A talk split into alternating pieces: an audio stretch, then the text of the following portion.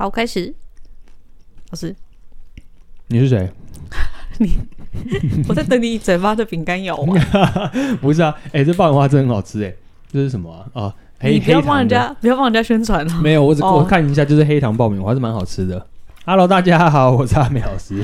大家好，欢迎收听美粉加八乐。对，我们今天是以爆米花吃到一半的时候开场。对，老师刚刚还舍不得放下筷子。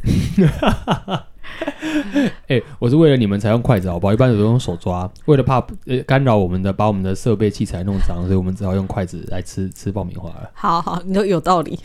要不然谁会去电影院的时候拿拿筷子吃爆米花？电影院不会，但在家里会吧？嗯、看电视什么的，你不会？为什么？我当然直接用手啊。好，我会用会用筷子或汤匙、欸，哎。这样你摸遥控器什么才不会脏脏的？那我们来做一个调查好了啦，就是我们大家帮我们下面留言，就是有没有 因为吃东西可以是用筷子还是用手？对，吃饼干会不会用筷子？哎、欸，可是我觉得洋芋片需要用用筷子，因为我觉得很那很油。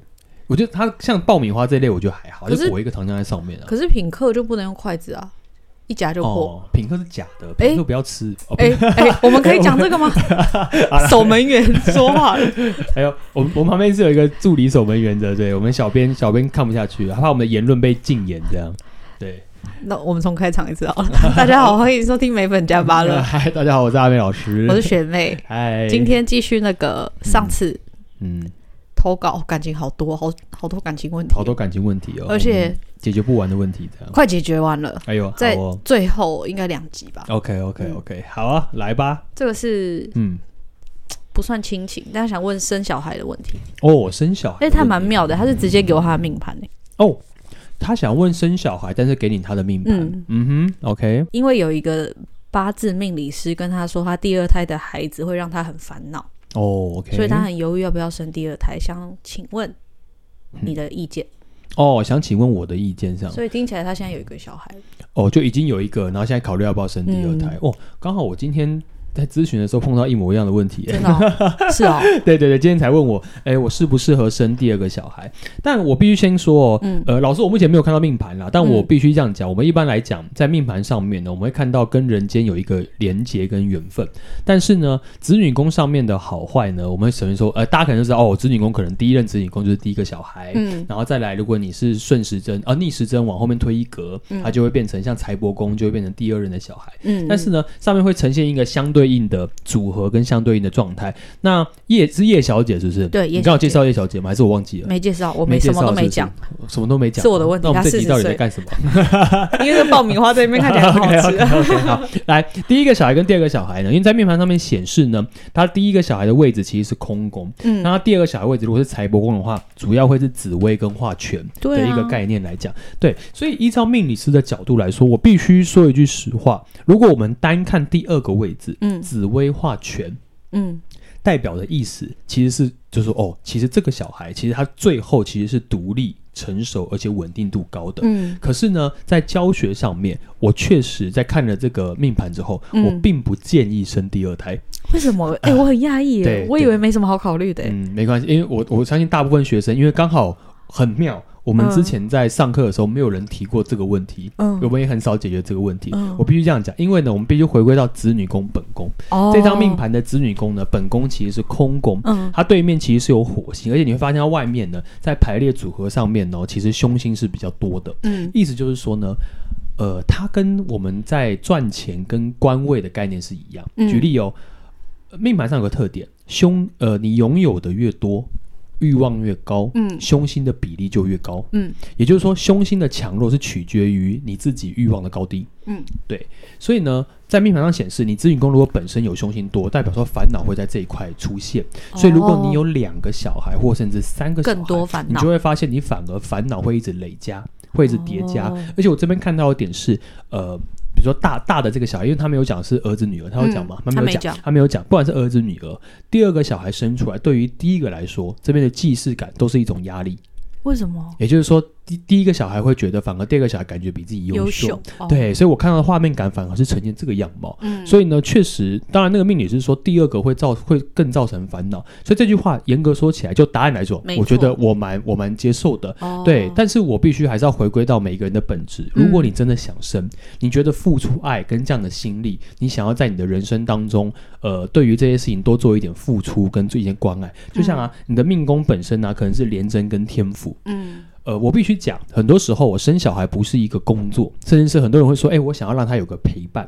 但是呢，在缘分上面，我会看的点是，因为你其实是一个叶小姐，你是自己一个会担心非常多的人，嗯，也就是说你其实掌控欲非常强。嗯、确实，如果再多生一个小孩，对你来讲，可能很多时候，比如说你想要的自由，你要追求的东西，如果你真的都愿意放下，甚至愿意把你后后半辈子几十年的生命跟心力放在这上面，就很像我们领养。呃，小狗小猫，我们会担心它生病，担心它一些什么样的状态来讲，嗯、我觉得并不是一件坏事。所以，如果你真的想，我们不会阻止。但是，如果你要说会不会对你造成额外的烦恼，我必须说，如果再多生一个小孩，其实是会的。哦，所以同整一下，嗯、就是如果你子女宫不好，嗯，也不是不好，就凶星比较重的时候，嗯，嗯，越多个子女就会让那个凶星的力道加强。对，就像财帛宫，你有越多压力就越大的意思。对，举例财帛宫的钱，呃，比如说上面有凶星，然后变动性比较大，嗯、然后我们刚才就会说，哦，你的钱要属于流动型，所以你反而存的越多，你会发现你你后坐力跟遇到事情就会越多。哦，就像如果你只有一百万，地空怎么空就空掉一百。对，那、啊、如果你有两亿，空掉。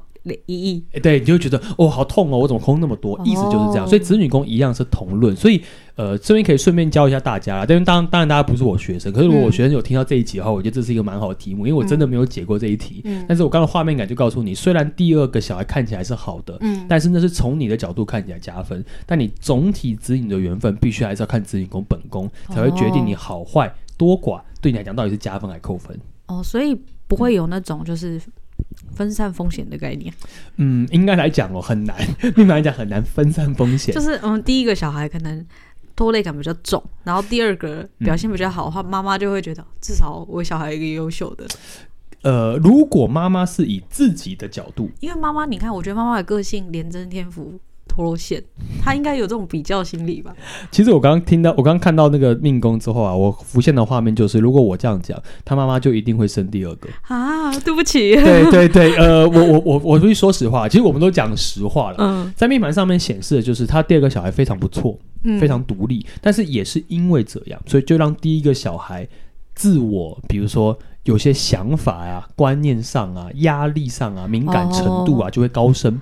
甚至会觉得可能自己觉得自己就没有那么的好，哦、或者那么样重，或者可能是觉得说，都比如说，呃，我这边看到，比如说他第二个小孩比较独立，嗯，觉得他可能自来就自己出去可以做自己的事，很自由自在。嗯，但第一个小孩反而会认为说，我感觉自己好像是需要为家里付出一些心力，我都做了很多，但你好像都不用做，然后你得到很多资源，然后我很辛苦。哦、也就是说，那样的比较哦，终究会出现在人跟人之间。嗯，所以当你又创造了一个小孩，你除了创造了一段亲子关系，你也创造了一段。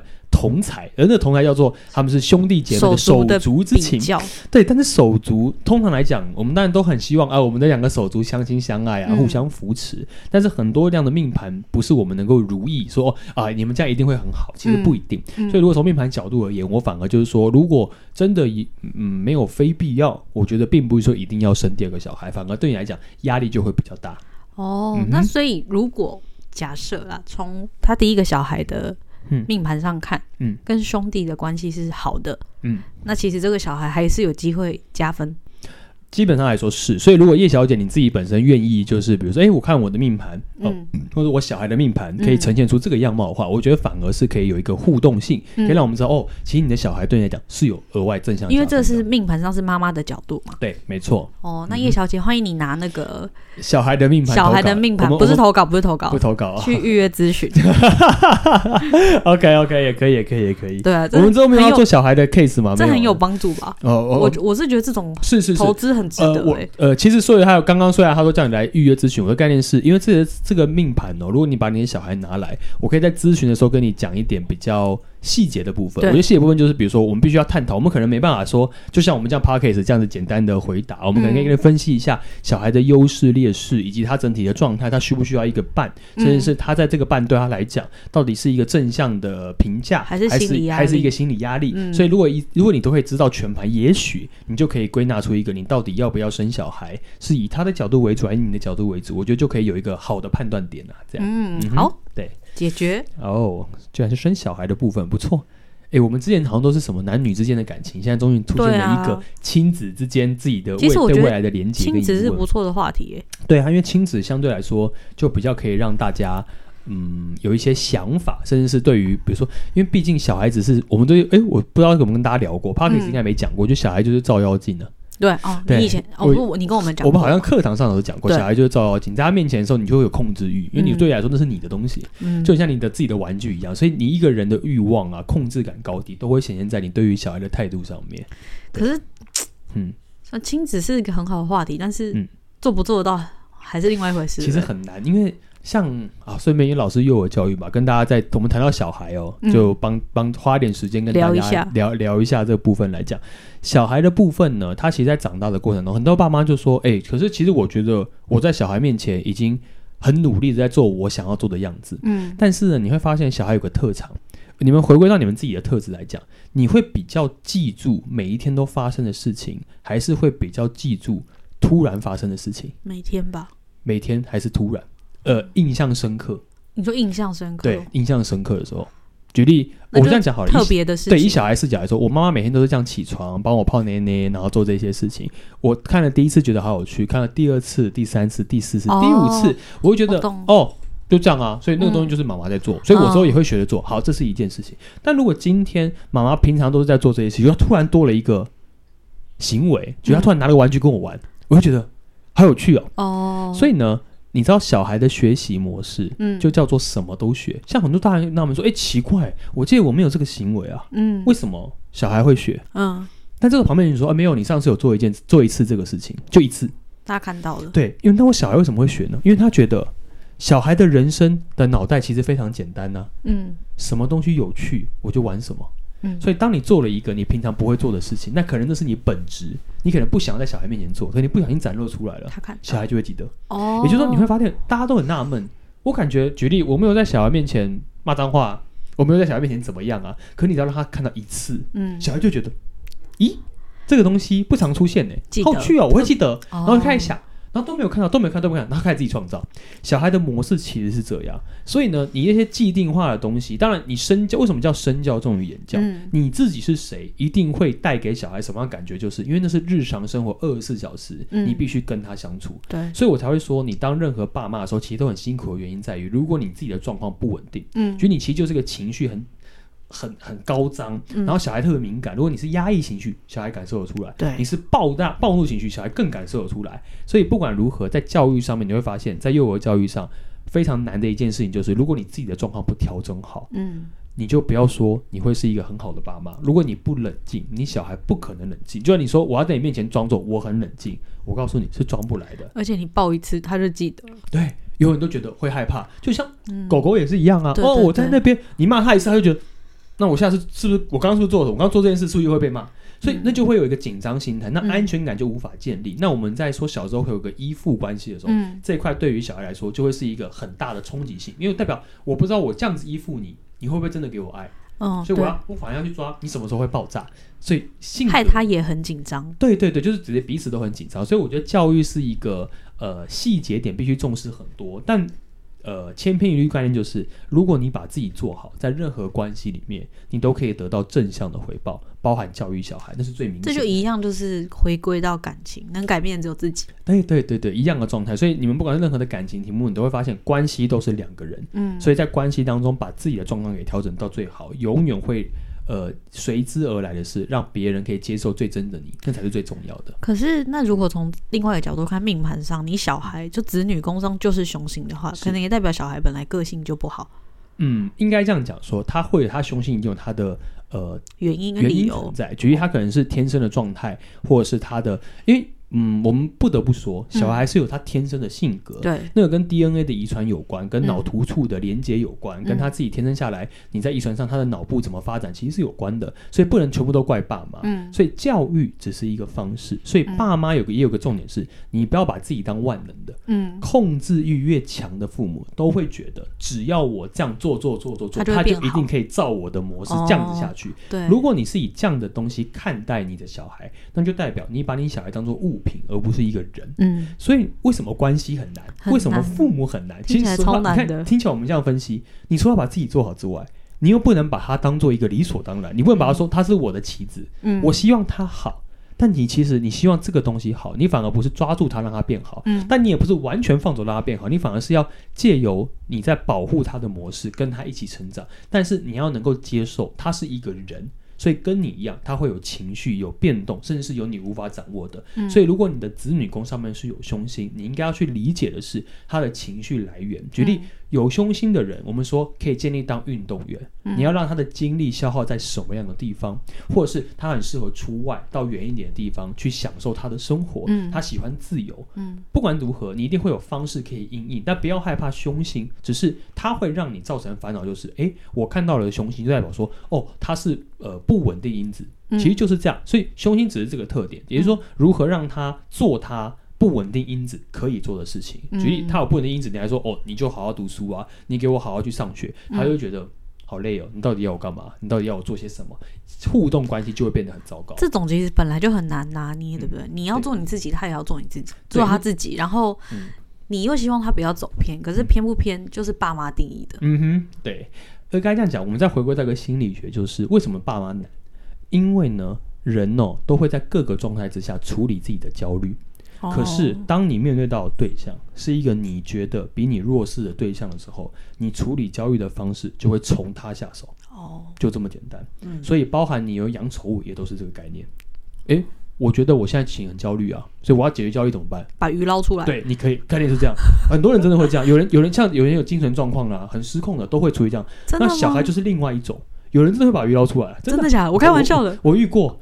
心理学上是有是是有这个特质的，有人有强迫症，对对对对，就是就是我很痛苦，然后我不知道做什么，我就让看着你在那边在在在里面，好可怕！你知道我之前看过，我之前是真的看过这种故事，是有人真的会捞出来让他在那边看鱼在那边跳的时候，他的心里是会有痛快感的。那那心理状态就是这个状态，所以人会处理焦虑的方式都不一样，所以。为什么对到小孩会产生很多问题？一点就是很多爸妈都觉得我要解决是我的焦虑，所以我刚刚为什么特别跟叶小姐强调一件事情，就是到底是你自己要处理这些焦虑，觉得你想要符合社会价值观有两个小孩，嗯，还是你真的是想要为他好，嗯，而想要产生这种连结？所以任何人做一件事情都必须要有自己的原因，但是你如果可以调整好状态，又不过度的控制，甚至是平衡自己的角度，所以才说照妖镜的原因就是人哦。通常你想要发发泄情绪的时候，都会找自己比自己弱势的人去做这件事情。这是人性，对，这是人性。空空会吗？嗯，空空不会，空空脾气最好了。空空做凶嘞 啊！空宫有凶心，对，呃呃，一样会，人性就是这样，对，还还还是有本质，有凶心就会。动物也是啊，他知道谁可以欺负，谁不能。对对对，所以你看动物，小狗再凶，看到比较大只的，叫两下就跑掉，就就知道，哎，不行，我要活着。因为说连连鸟都是，真假的？对啊，他就知道谁好欺负啊。你家不是有养一只猫？对啊，对啊，他就是好欺负，他知道他这样来你身上，你不会把它甩掉，嗯然后你不会赶他，他就会去找那个人。他就觉得说你是一个好接近的人，你不会拒绝他。他第一个就会先去飞最好接近的。嗯哼，对啊，就。